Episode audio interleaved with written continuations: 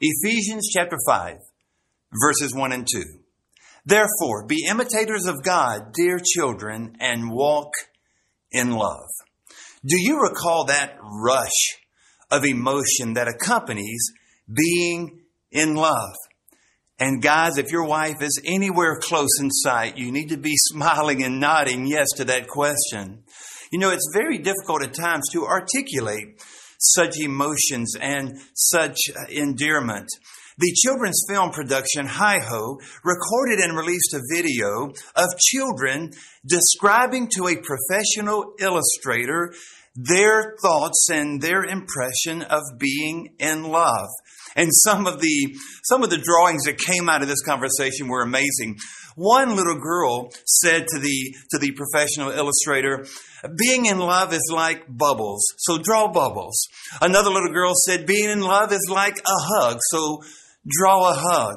There was a, one young man who said, being in love is like hamburgers and french fries, so draw that. Now, I have no clue what that meant to his little mind. But one young man also said this, being in love is like Sprite. So draw a can of Sprite because when you drink that, it tingles inside and that's what being in love is like.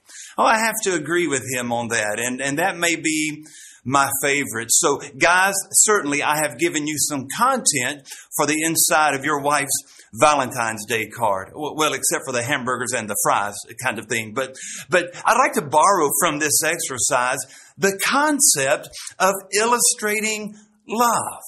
Now, as the children told the illustrator and the artist how to uh, draw and how to demonstrate love, so God gives us instruction on how to illustrate and demonstrate love.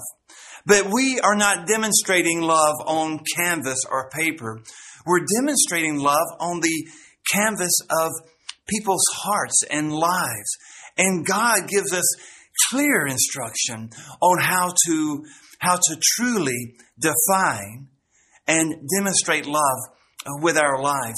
So today I invite you to listen carefully to how God's Word tells us to illustrate or to demonstrate love uh, in the lives of others.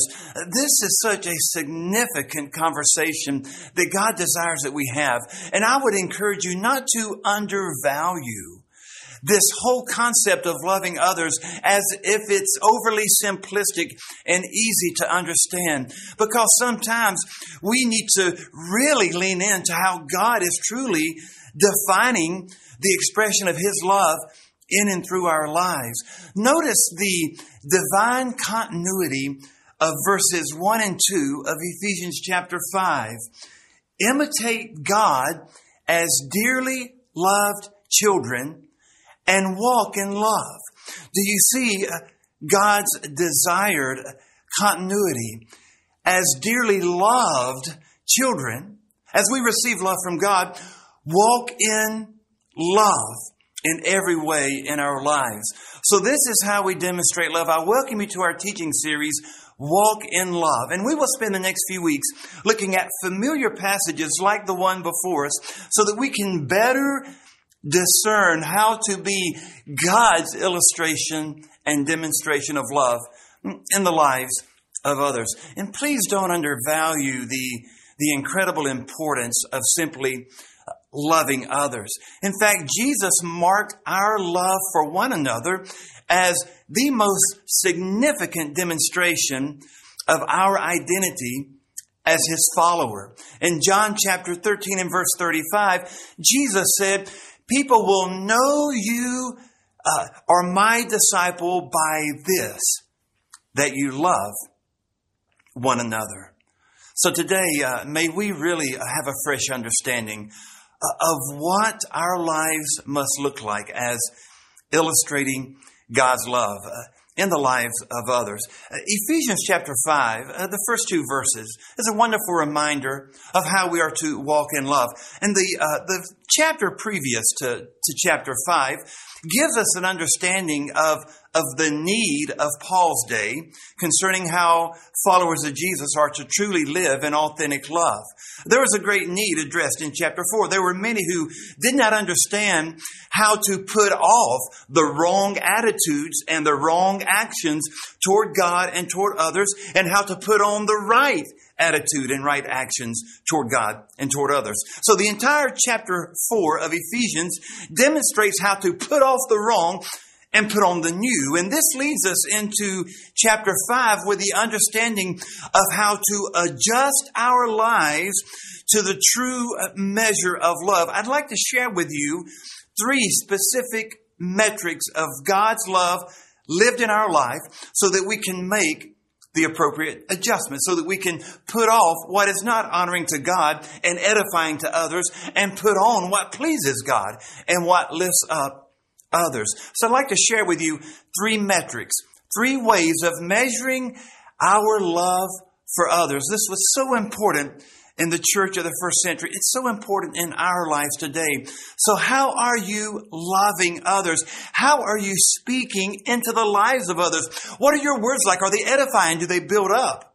Is your love a, a mirror of God's love? So these are all incredible questions that guide us into applying these verses before us. So let me share these three metrics with you, straight from God's Word, that helps us to uh, apply uh, His truth so that we're loving as God would desire us uh, Uh, to love. The first metric is simply the standard. This becomes the most foundational. So we need to measure our love for others by God's standard, not by our preference or what we think we can accomplish or, or what we think we need to do in response to others. No, we need to measure our love for others by God's standard. Secondly, we need to measure our love for others by our relationship with God. And then third, we need to measure our love for others by the lifestyle of love that scripture teaches. So standard, relationship, and lifestyle. These are the metrics. These guide us in how we measure and truly discern whether or not we are loving others well. Oh, we live in a moment where we desperately need to love others well and to truly mirror the love of Christ. Let's begin with the first metric, the metric of the standard, the foundational standard. Now, to understand this standard, let's look at the truth of this standard and then how to apply this truth. Well, here is the truth of the standard of love. Look at chapter 5, verse 1. Be imitators of God as dearly loved children. But the verse begins with the word therefore. So let's look first at the context to better understand the truth of this standard of love that we need to follow. The context begins to unfold with this word therefore. The term is actually fixed here to show that there is a conversation that is ongoing and will continue and become completed in verses 1 and 2 of chapter 5. Now, we don't want to sit down right in the middle of a conversation and pretend we know the full message that's taking place. So we need to reach back a bit to better understand the context. And when we look back in chapter 4, verse 31 and 32, this is what we read.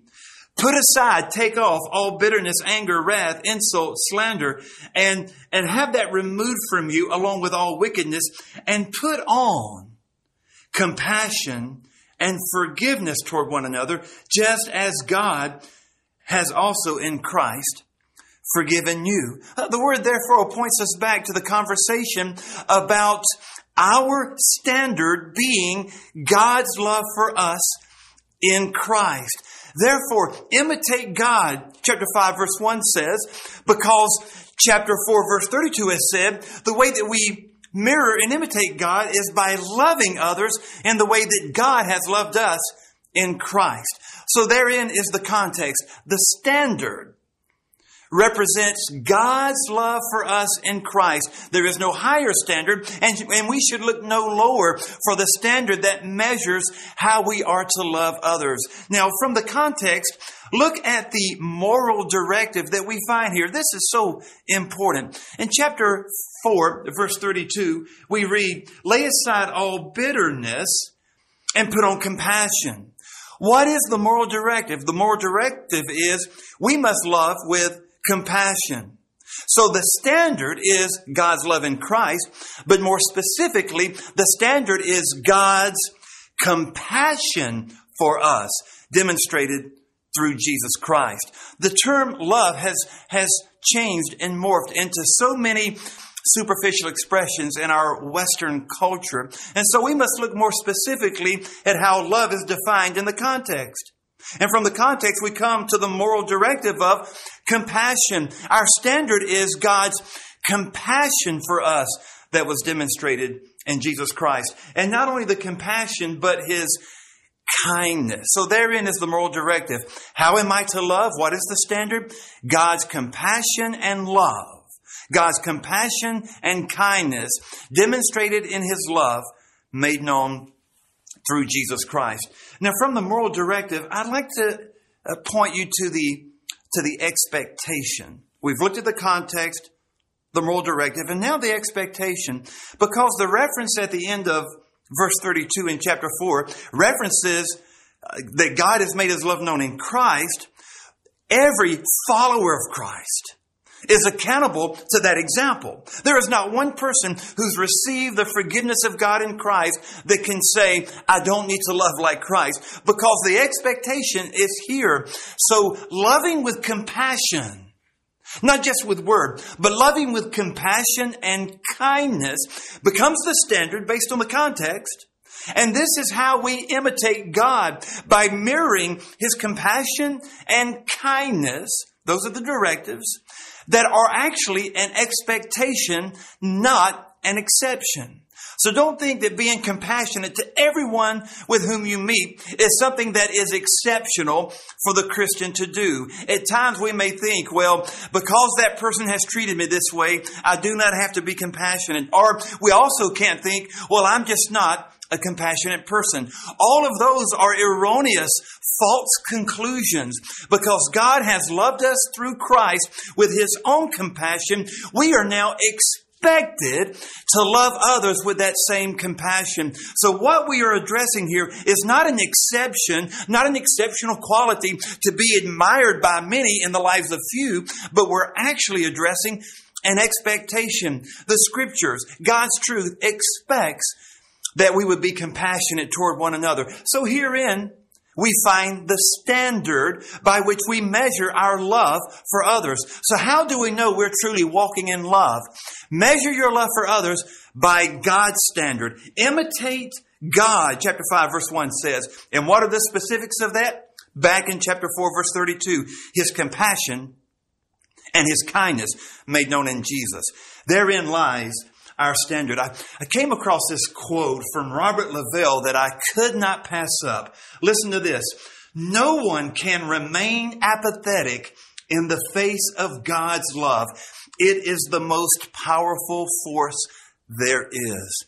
Love like God, love with His compassion. Now let's apply this truth for just a moment before we move on to another metric. How do we apply God's standard? How does it become the most uh, powerful force that there is? Consider these two words by way of application, compassion and then kindness. The term compassion, straight from the context, is from this uh, Greek word eusplanchnos, which actually is a word that is uh, an anatomical word. It's, it's a reference to the anatomy. In fact, this word in the Greek, the, the reason I quoted this word to you is because of the, the descriptiveness of the word. Herein is a reference to what you and I might call the gut or our, our deepest feeling uh, and emotion. And so compassion references that stirring inner love that is, that is much more than just a superficial expression of benevolence or goodwill or congeniality. No, compassion is, is that which stirs deeply and, and comes forth as having been, been intentionally felt by the giver.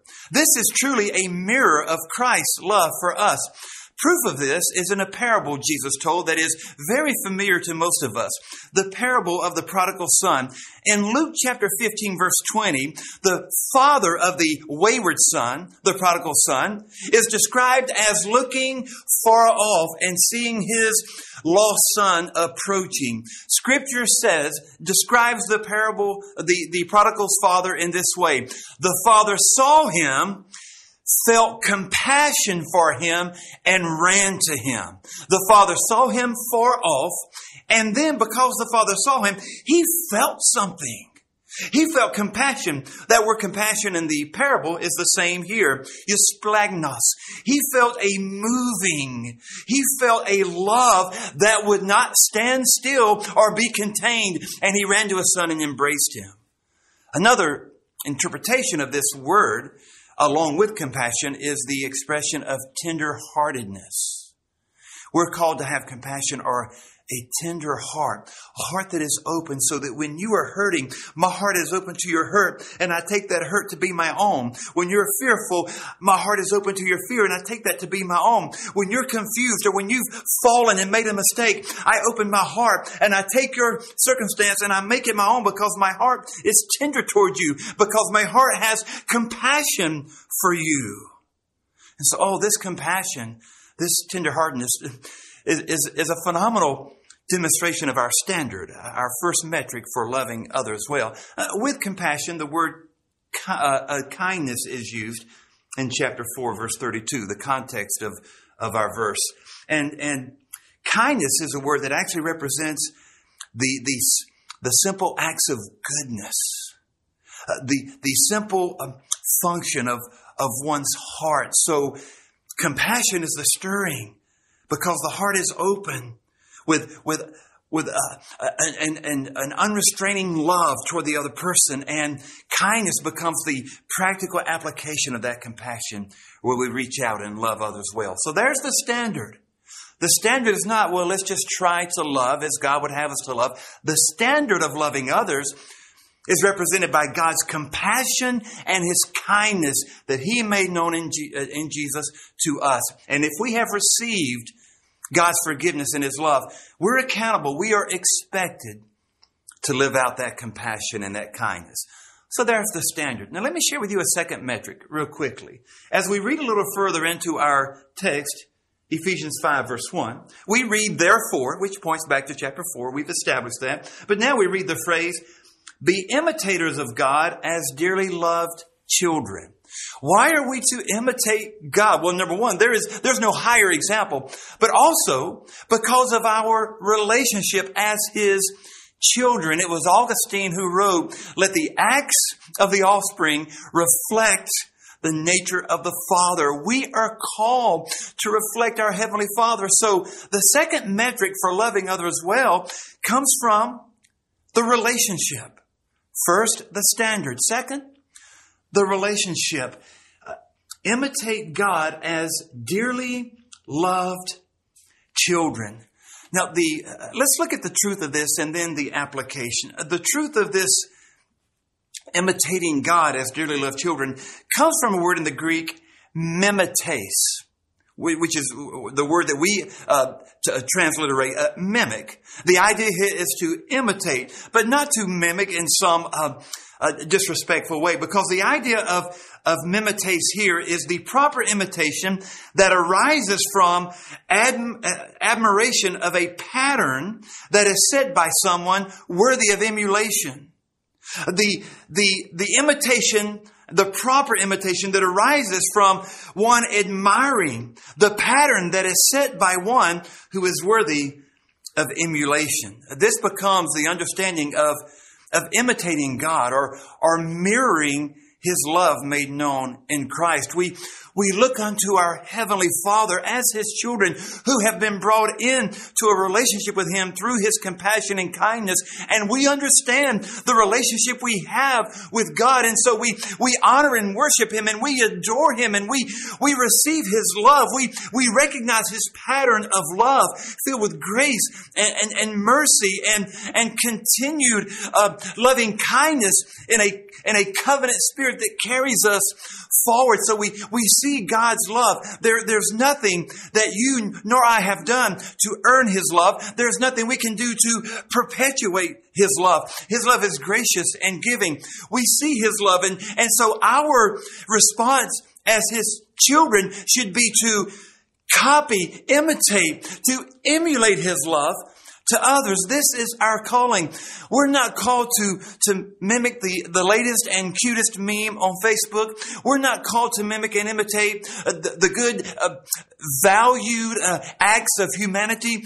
We're called to imitate God and His love made known through His Son. This is our calling.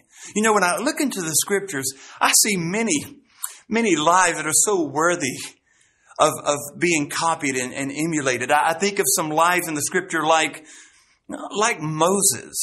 And I love a, a, a, phrase that describes Moses' heart. In Exodus chapter 32, verse 32, Moses said to God, God, please forgive the sins of your people. And if you can't forgive them, then blot my own name out of your book. Now, we, we don't know Moses' full attitude at the moment, but we do know Moses exhibited an intense loyalty for his fellow Israelites. Oh, how he loved the people of God. And that expression of love is most worthy of emulating and, and copying. We should all desire to have that loyalty and love for the people of God. Uh, consider David.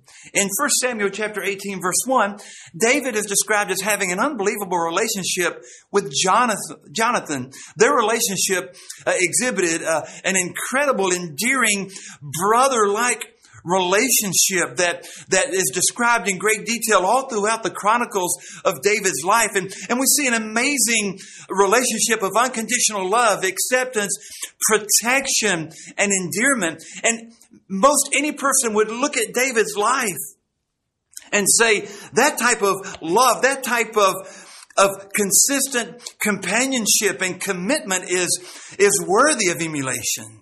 It's worthy of mimicking and copying. Or look at the character of Paul. Paul wrote about love. He taught love.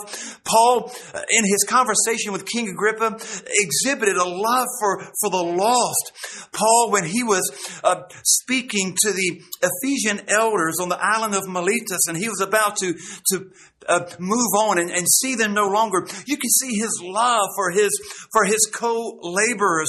Oh, Paul had a had an intense love. You you look inside of his words that he wrote to Timothy, and you see his love for his spiritual son.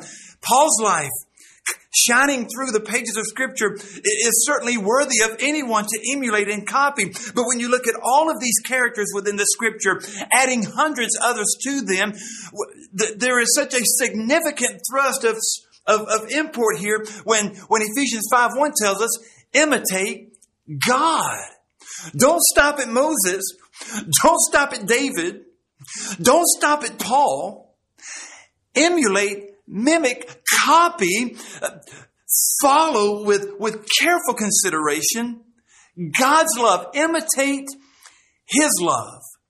Now, why would the Bible not allow us to be satisfied with imitating these other characters and lives we see in Scripture? The answer is simple. They're not our heavenly father. They may be, they may be our, our progeny and our progenitors. They may have been those who've gone before us. But God, He is one. He's our heavenly father. We should know God as Father better than we know the characters of the Scripture, but I'm fearful that many people only go so far as copying people they see in the Bible because we likely at times know more about Bible characters than we do God as our Father. But when we know God as our Heavenly Father, oh, it, there is no question. We will desire to love as He loves. Therein is the truth. So, how do we apply this truth? The metric of our relationship as a measure of how we love others. Oh, we are to mirror God's love because we're His children. We are His spiritual offspring. So how do we apply this truth? I'd like to take you on a very quick journey to the small book of First John. In First John chapter 3 verse 1, we see the reality of loving well because we are children of God. In 1 John chapter 3 verse 1, we read this, Look at how great a love the Father has given us, that we should be called. Do you remember what it says? children of God. Look at the love He's given us that we would be called children of God. So we apply the relationship standard to our lives, the relationship metric, by first realizing that it was His love that made us His children. So we, we are not His children without this great love that we should be mirroring to others. But now notice the, the source of love that comes from that relationship. Uh, 1 John chapter 4 verse 7, Dear friends, let us love one another because love is from God. And everyone who loves has been born of God and knows God. Do you, do you hear the expectation, not the exception? Many times we know people who are so loving and we say that person is such a, a loving person and such accolades I'm certain are, are deserved by, by, by many. But, but what we are uh, seeing in these verses is not an exception that some people manifest. We're seeing the expectation. Love is from God, and if we are of God, we will love uh, as, as His love flows through us. And then another verse I'll share with you references a test as to whether or not we're truly loving others as children of God, as those who truly know God. Listen to 1 John chapter 4 verse 20. If anyone says, I love God, yet hates his brother, he is a liar. We need to stop here. If anyone says, I love God, but hates another person or another group of people, that person is a liar. For the person who does not love his brother whom he has seen cannot love God whom he has not seen. The, the metric of our relationship that holds us accountable to love properly comes forth here so powerfully. We cannot say that we are loving people if we, if we hate people, uh, as we consider possibly how someone has mistreated us or, or how another person has misrepresented us or, or how there is, is evil that's manifested in other lives. Maybe you develop this angst and this, and this hatred or this resistance or, or even more subtly, maybe you withhold love. And, and you wouldn't dare call that hate, but scripture certainly tells us withholding love and hating is, is, is synonymous. And anytime that we feel a loss of that compassion toward anyone, we need to deal with this test. How can I say I love God whom I've not seen and hate my brother whom I have seen? Translated, we need to be loving those people closest to us. If we say we love God, that becomes so evident in how we relate to those that are closest to us in our home, in our workplace. These, uh, these are, are, are examples of how our love is, is tested. And so, wow, what an incredible metric uh, to, to love others measured by our relationship with God. We're children of God, and that needs to come forth strongly as we love others. A long-time professor of Duke University wrote this, and I have to read this to you. His name is uh, Professor Stanley Hauerwas, and he writes this. You know, we can risk loving as passionately as God loves. We can risk that. For we know that the love God makes possible is not scarce, and we don't need to reduce it to a little there, a little here, a little drib, a little drab. Because God's love is, is not a rare commodity. Rather, the more we love with this intense particularity of God's love, the more we discover that we have the capacity to love because of God's love in us. Oh, don't withhold God's love from anyone. This becomes the message here. So at this point, we have two important metrics to, to measure how we love others. Uh, the standard of love, God's love in Christ, the compassion, the kindness. And then secondly, our own relationship with God as children of God. Now here's a final metric. The lifestyle. In, in, uh, in retrospect, the standard, the relationship all serve as great metrics. But but this this would be incomplete if we did not look at that third standard, uh, the lifestyle, that that third metric for how we love others. And this uh, this idea, this teaching of lifestyle and love as lived out, comes from uh, the beginning of verse two. And walk in love, as Christ has loved us. The word walk is from the Greek peripateia, which actually means a comprehensive walking and turning about.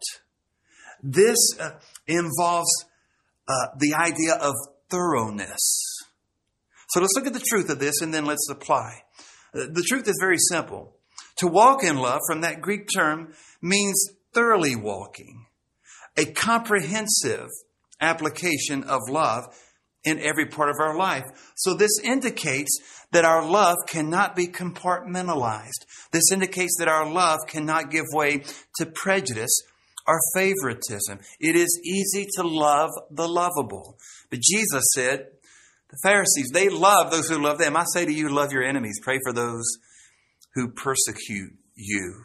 The emphasis here is strong wherever you turn in life.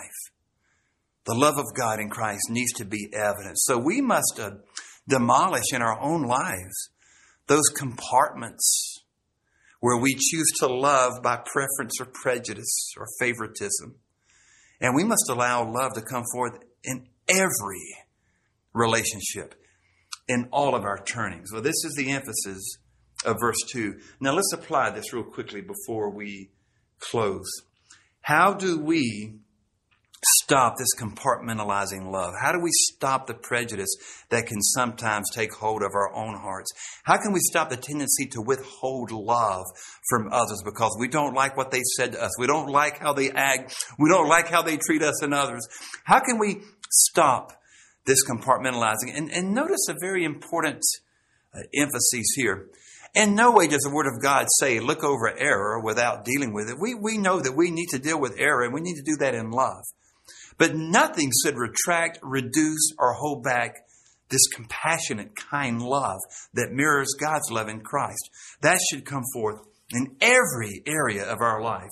This is the message of verse 2. So, how do we apply this? How do we break down those walls of compartmentalizing love or walls of favoritism and prejudice? Uh, listen to James chapter 2. I think you're going to find this helpful but also convicting. In James chapter 2, we read this. Now, you really care about obeying the scripture. You shall love your neighbor as yourself. If you, if you desire to do that, you're doing well. Uh, yeah, but yeah, James is setting us up for a deeper application. Uh, James chapter 2, verse 9. But if you show favoritism, you commit sin and are convicted by the law as a transgressor. For whoever keeps the entire law yet falls in one point is guilty of breaking the whole law. For he who said, do not commit adultery also said, do not commit murder. So if you do not commit adultery, but you do murder, you're a lawbreaker. So regardless of what we think about withholding love or showing favoritism, right here in James chapter 2, the sin of favoritism is held in the same regard as wrong with adultery and murder. Because you see, in murder, someone's life is being uh, devalued. The same in adultery. And the same in favoritism. A life is being devalued. In murder and in adultery, not only is life being devalued, but, but life is being discarded. And relationships are being discarded. So it is with favoritism. And so the scriptures brings uh, level ground to, to sins that disregard life and destroy relationships, adultery, murder. Those are extreme examples, but nonetheless, very much God's correlation to the sin of favoritism. And so the scripture says, don't show favoritism. Don't say to those who are more like you, sit here, while you disregard those who are not like you. Scripture said, don't do that. Because that's breaking the law just as adultery or murder would be breaking the law. Don't show favoritism. Now, this becomes the application of our love as a lifestyle, where we love everywhere we walk. What an incredible metric to loving well. Lifestyle love. The lifestyle is that we walk in love everywhere we turn. Whomever we're in contact with should see the love of God in Christ compassion and kindness. That's the standard. We imitate God's love, compassion and kindness. We, we love in this way because this is our identity from the relationship we have with God as His sons and daughters. From the standard to the relationship, and then wherever we walk, the lifestyle, we are called to love well. So today, Valentine's Day, I encourage you to love well. But don't just assume you're doing okay with loving others. Measure your love by these metrics the foundational standard, God's love in Christ, the relationship. You're a child of God. You should be mirroring His love without hesitation because you're a product of His love. And then the lifestyle, wherever you walk, love should be demonstrated. David Kelley is the uh, CEO, the founder of the premier design company in our nation, IDEO. As the founder of this company, uh, at age 56, he discovered he had cancer. Uh, his journey into uh, treatment was horrific. There were so many side effects, and and at times, uh, as Kelley would attest, he he really struggled with pressing on. Uh, he, he he at times felt the temptation not to fight against this deadly disease, and then he discovered this. At one moment, he thought uh, maybe his his sweet little daughter would be motivation for him to uh, fight so that he could see her grow up. But he found an even deeper motivation than the things in life he might miss if he didn't fight against this disease. Listen to what he discovered it as his true motivation to fight. At first, you think, I don't want to miss her growing up. That's motivating, he writes, but it's not that motivating. It's when you manage to get out of yourself and stop thinking about what you might miss and start thinking of her, my daughter. That you get the resolve to continue when you think, I do not want her to not have a father. That's when you fight to stay alive.